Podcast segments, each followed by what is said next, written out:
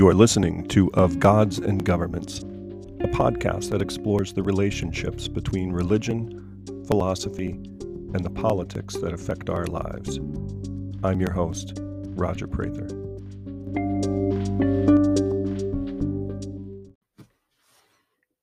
Hello, and welcome to episode one of the Of Gods and Governments podcast. I'm titling this first episode Introductions because I want to use it to give you an idea of what the podcast will aim for, who I am, and why I'm doing this. Of Gods and Governments is also the title I've given to my blog, Shameless Promotion, which you can find by visiting rogerprather.net. That is R O G E R P R A T H E R net. I gave both the blog and this podcast that title for descriptive reasons. The things I write about and the things I'll be talking about in this podcast, all in one way or another, have something to do with the subjects of gods and governments. That is, religion and politics, theology and policy, or some variation of their derivatives. More specifically, the things I write about and the things I talk about tend to focus on how these two areas influence one another and how they relate to one another. But I don't just write about and talk about politics and religion, I also study them and their relationships. To give you an idea as to why, uh, maybe I should tell you a little more about myself. At the moment that I'm recording this, January 27th, 2023, I'm a doctoral candidate in the field of public policy.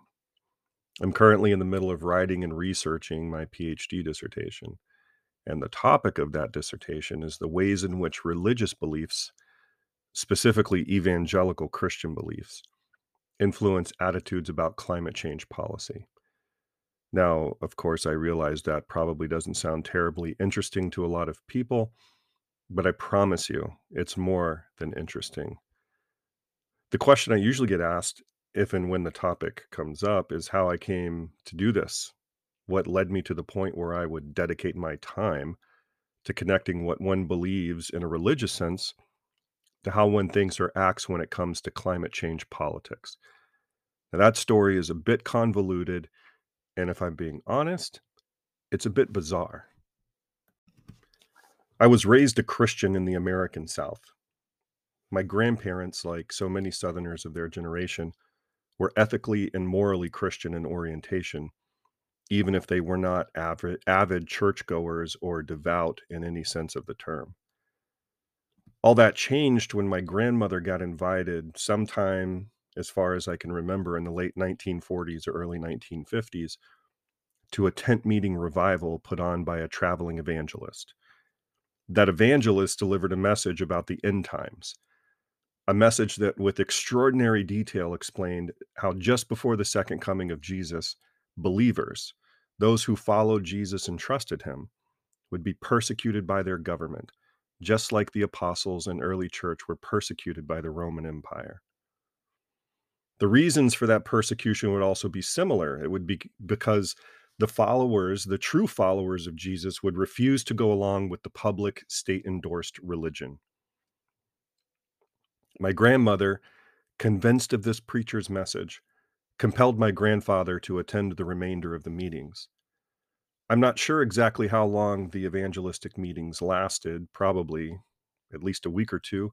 But either way, by the end of those meetings, both of my grandparents, my maternal grandparents, were convinced of the truth of this message, and they went on to become baptized members of the denomination that that preacher represented the changes that this conversion brought about in my grandparents was profound. My grandfather almost immediately stopped smoking.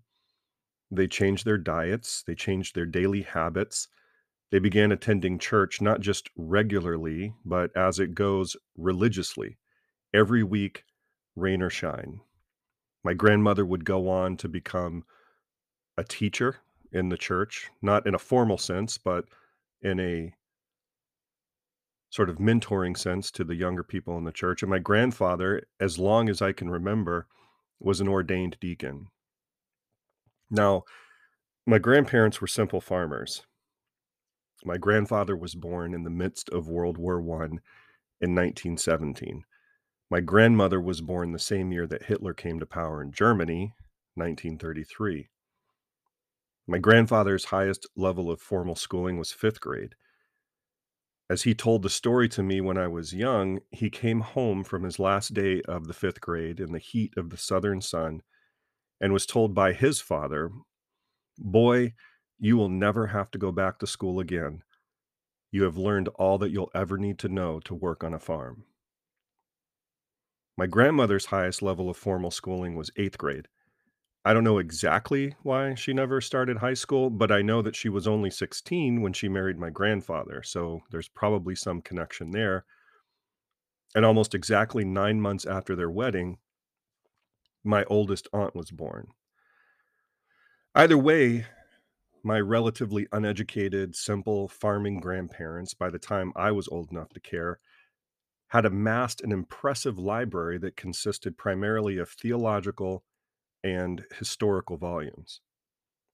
This made sense given their religious beliefs. If history was moving toward a particular end, that of Jesus returning in the midst of the political persecution of his church, then the two most important topics of study were theology and history. History to include, of course, political science and political history. Now, although there are more details, I'm not going to go into all of them. Suffice, suffice it to say, this was the familial and religious milieu into which I was born and raised. I became a voracious reader at a relatively young age, and I consumed the theology, the history, and the politics of my grandparents' library.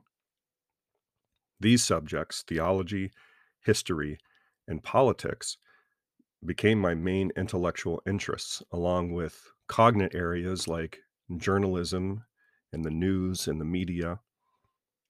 I also watched daily as my grandfather read three things without fail two newspapers, the Orlando Sentinel and the Florida Today, the weekly Bible study lesson of our denomination, and the King James Bible.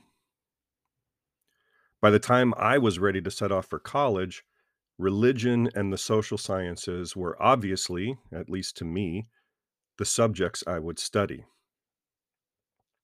Skipping over a lot of other details in history, when I was 33 years old, almost 11 years ago, I went through a major crisis in my life. This crisis led me to doubt and question all that I thought I knew religiously or otherwise, all of the values and beliefs and background that I imbibed in that library that belonged to my grandparents.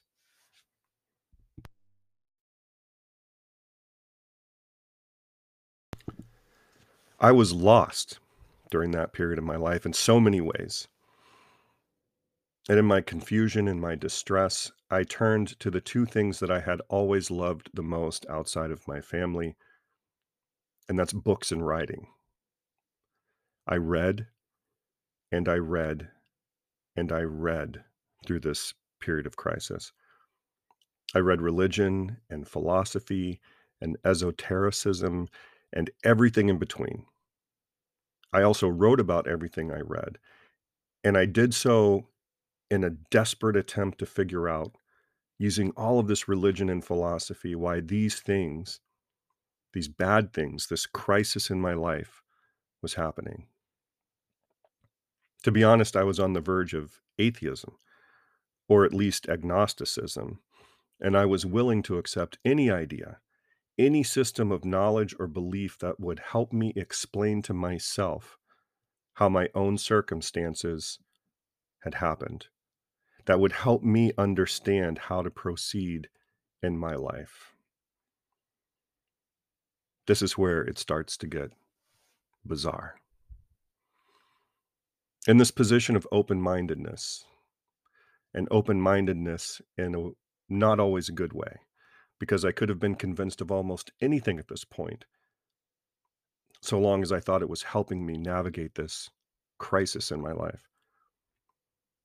At this point, I came across a curious ad on Facebook for, of all things, a UFO festival that was going to be held Labor Day weekend 2012. Under the influence of a mentor and out of pure boredom and curiosity, we'll say, I went, of course. Now, I went expecting to see schizophrenics wearing tinfoil hats and Indiana Jones like independent researchers who were out to convince the world that extraterrestrials had made a covenant with Dwight Eisenhower or that they secretly ruled the world or something else along those lines. But what I found, much to my own surprise at the time, was a bunch of rational, sober minded people who were investigating a phenomenon that I myself came to believe was very real. Again, skipping over a lot of the details, a few of those people's ideas and some of their research struck me, and it also stuck with me. One researcher was a professor of physics at a public university, and he gave a presentation about how one could make contact with UFOs using meditation techniques. And these meditation techniques increased in efficacy when conducted in a group. And the effects of this meditative technique made it clear that UFOs were very much a spiritual and consciousness based phenomenon.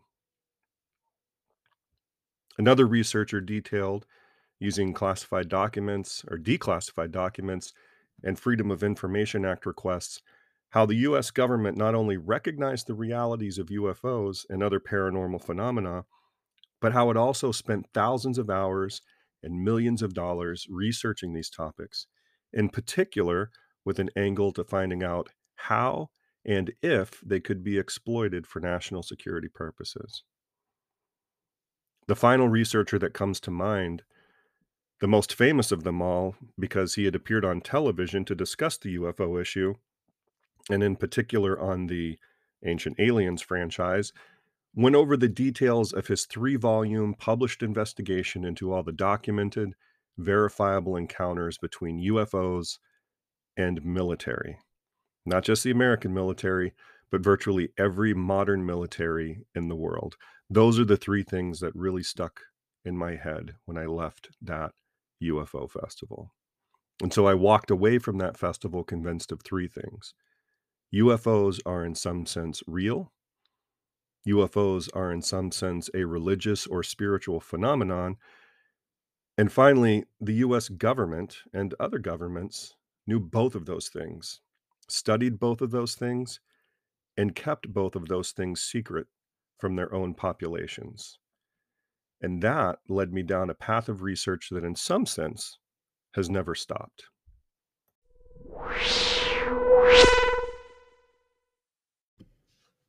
Again, in the interest of time, I'm going to skip over a lot of the details. The long and short of my UFO research phase is that through my study of UFOs as a spiritual phenomenon, I came to rediscover my Christian faith. Believe me, I know how weird that sounds. Believe me, I know how weird that sounds. But it's true. I didn't do this alone. Instead, I followed the research trails that had been trod by others before me in books and articles and podcasts and YouTube videos and so on. But in the end, amidst all of this weird research, I was still struggling with my own crisis point. What I was struggling with, really, in the end, was what I came to find out was the problem of evil. I had questioned and nearly lost my faith because I was unable to answer the question of how God could be good and yet there could also be evil in the world. Specifically, of course, the evil that was happening to me in my own life. In my reading and writing and journaling, I struggled with this issue over and over and over again. And then one day, in what seems in my memory like a flash of lightning, like a bolt that just came into my mind suddenly, I thought to myself, how do I know it is evil? How do I even know what evil is? This realization was made possible because of the research into religious philosophy that was prompted by my quest to make sense of UFOs, specifically to make sense of UFOs as a spiritual phenomenon. In other words, God used UFOs to draw me back to Him. And I was drawn back to Him by my realization that I could not possibly know what evil is unless I had a measure of goodness by which to compare it. And the moral of that story is that by a circuitous and bizarre route, I didn't just rediscover Christianity, but I discovered the heart of Christianity for the first time. Now, that's 2012, 2013. Fast forward to 2018. My wife and I are sitting and talking over lunch and she casually mentions to me that because I'm a civil servant, and in 2018, when we had this conversation, I was at the halfway point of being able to retire from my civil service occupation, that I should start to think about what I want to do when my public service career is over. And I thought that was an interesting point. What am I going to do? So, after prayer and contemplation, I decided that I wanted to go to graduate school and I wanted to study religion and philosophy. To be more specific, I wanted to study Christian apologetics because my quest to understand the problem of evil that was prompted by my own life crisis and my research into the spiritual side of UFOs led me to read a genre of Christian apologetics that I had never read or understood or studied before. And now, having had that taste of Christian apologetics and religious philosophy, and remembering and recalling how my study of those subjects had helped me through what at this point was the most difficult thing in my life, I wanted to study it more. So I had faith that were I to pursue a seminary education in apologetics that God would lead me the rest of the way there. That that was my starting point. That if I was going to embark on this quest to find out what I was going to do after my career in public service was over, that that's where I should start. And so that's what I did. In 2018, I enrolled in a master's degree program in Christian apologetics at an evangelical seminary and I ended up graduating in December of 2019, 18 months after I enrolled. And that's a feat I was able to accomplish because I took a full load every summer session in that time. Nevertheless, in that experience, I came to understand how worldviews and philosophical presuppositions affect our lives.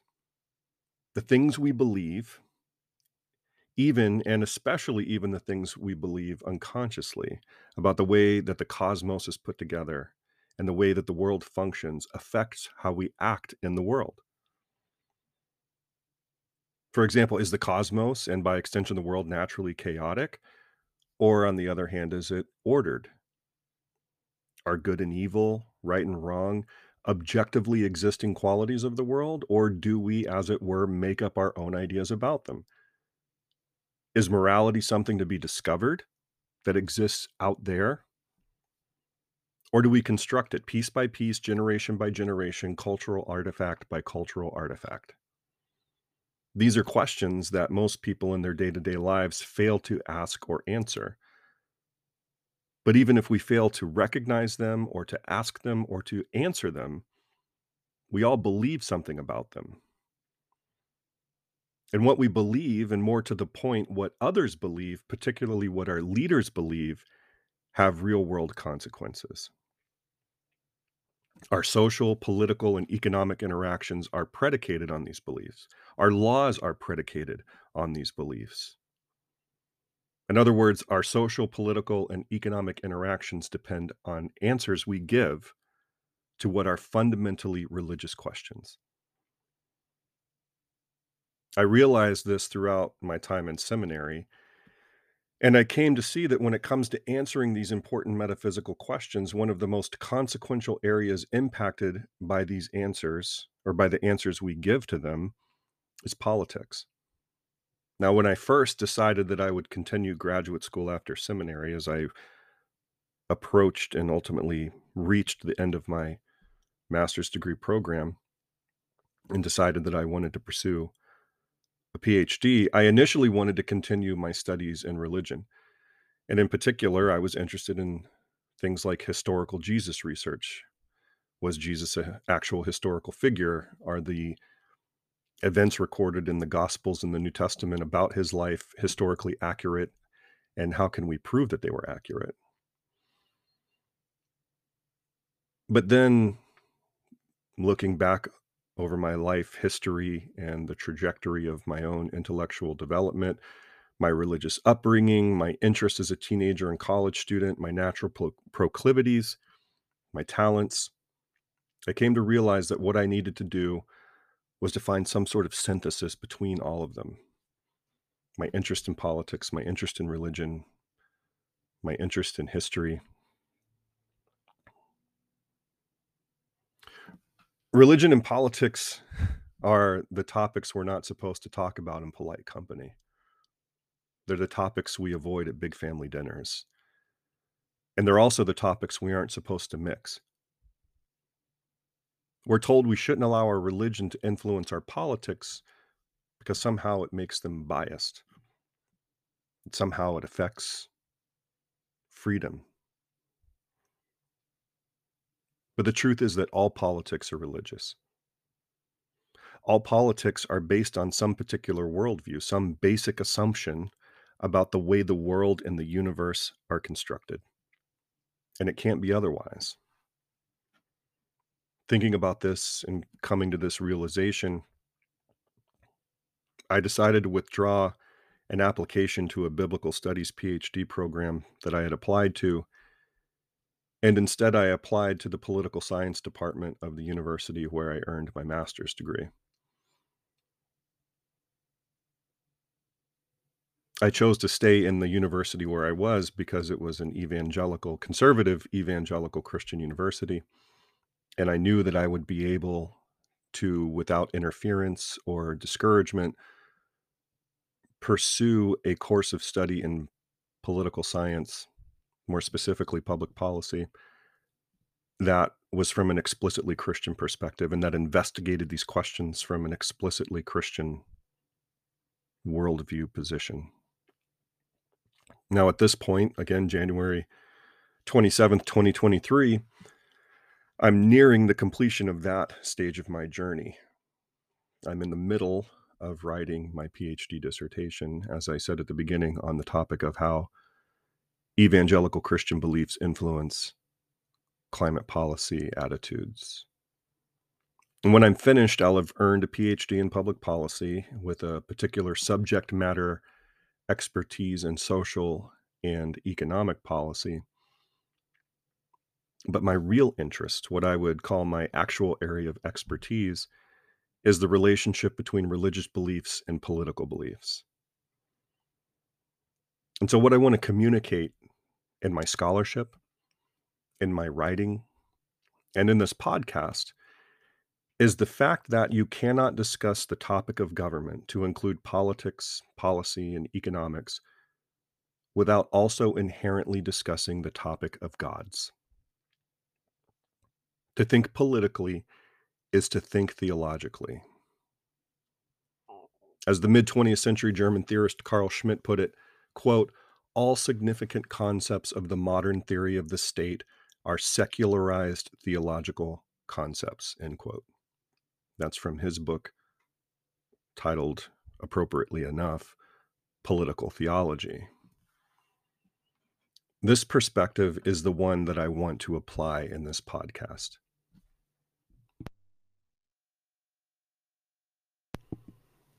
Of gods and governments is a podcast precisely about that gods and governments, how they are related, and why that matters. Now, all of that, by way of introduction, is what I have for now. Like my experiences researching UFOs, which led me to study apologetics, which led me to becoming, in some sense, a legitimate political scientist. I don't know where this journey will go exactly, either my scholarship journey or this podcast journey. But as should be obvious, I approach these topics from a Christian perspective. So, where I go and how I will ultimately wind up is up to God and his son, Jesus Christ. To be honest with you, this has been a very bizarre journey so far. And I suspect it will continue to be. But we live, as is increasingly evident, in a bizarre world. And it just gets more bizarre as the days go by, as you look out into public discourse, politics, and the culture. There are religious, worldview level themes everywhere. And most of the people, I suspect, do not have the background or the foundations or the knowledge that they need to recognize the religious content of our politics and our culture. But it's important that they know. And so that's really what I see as the purpose of this project is to educate, to teach, to inform. Now, much of what I've talked about in this introductory podcast episode, I've also written about on my blog. I, as I've repeated multiple times, I've skipped over a lot of details, but I give some of those details in the blog posts that talk about the same events. So if you're interested in learning more about those details, you can visit that blog website. Again, it's my name.net, R O G E R P R A T H E R dot net, and I will put a link to that blog in the description for this podcast episode. That's all I have for now by way of introduction. Thank you for listening, and I hope you'll continue to listen as new episodes are produced. God bless.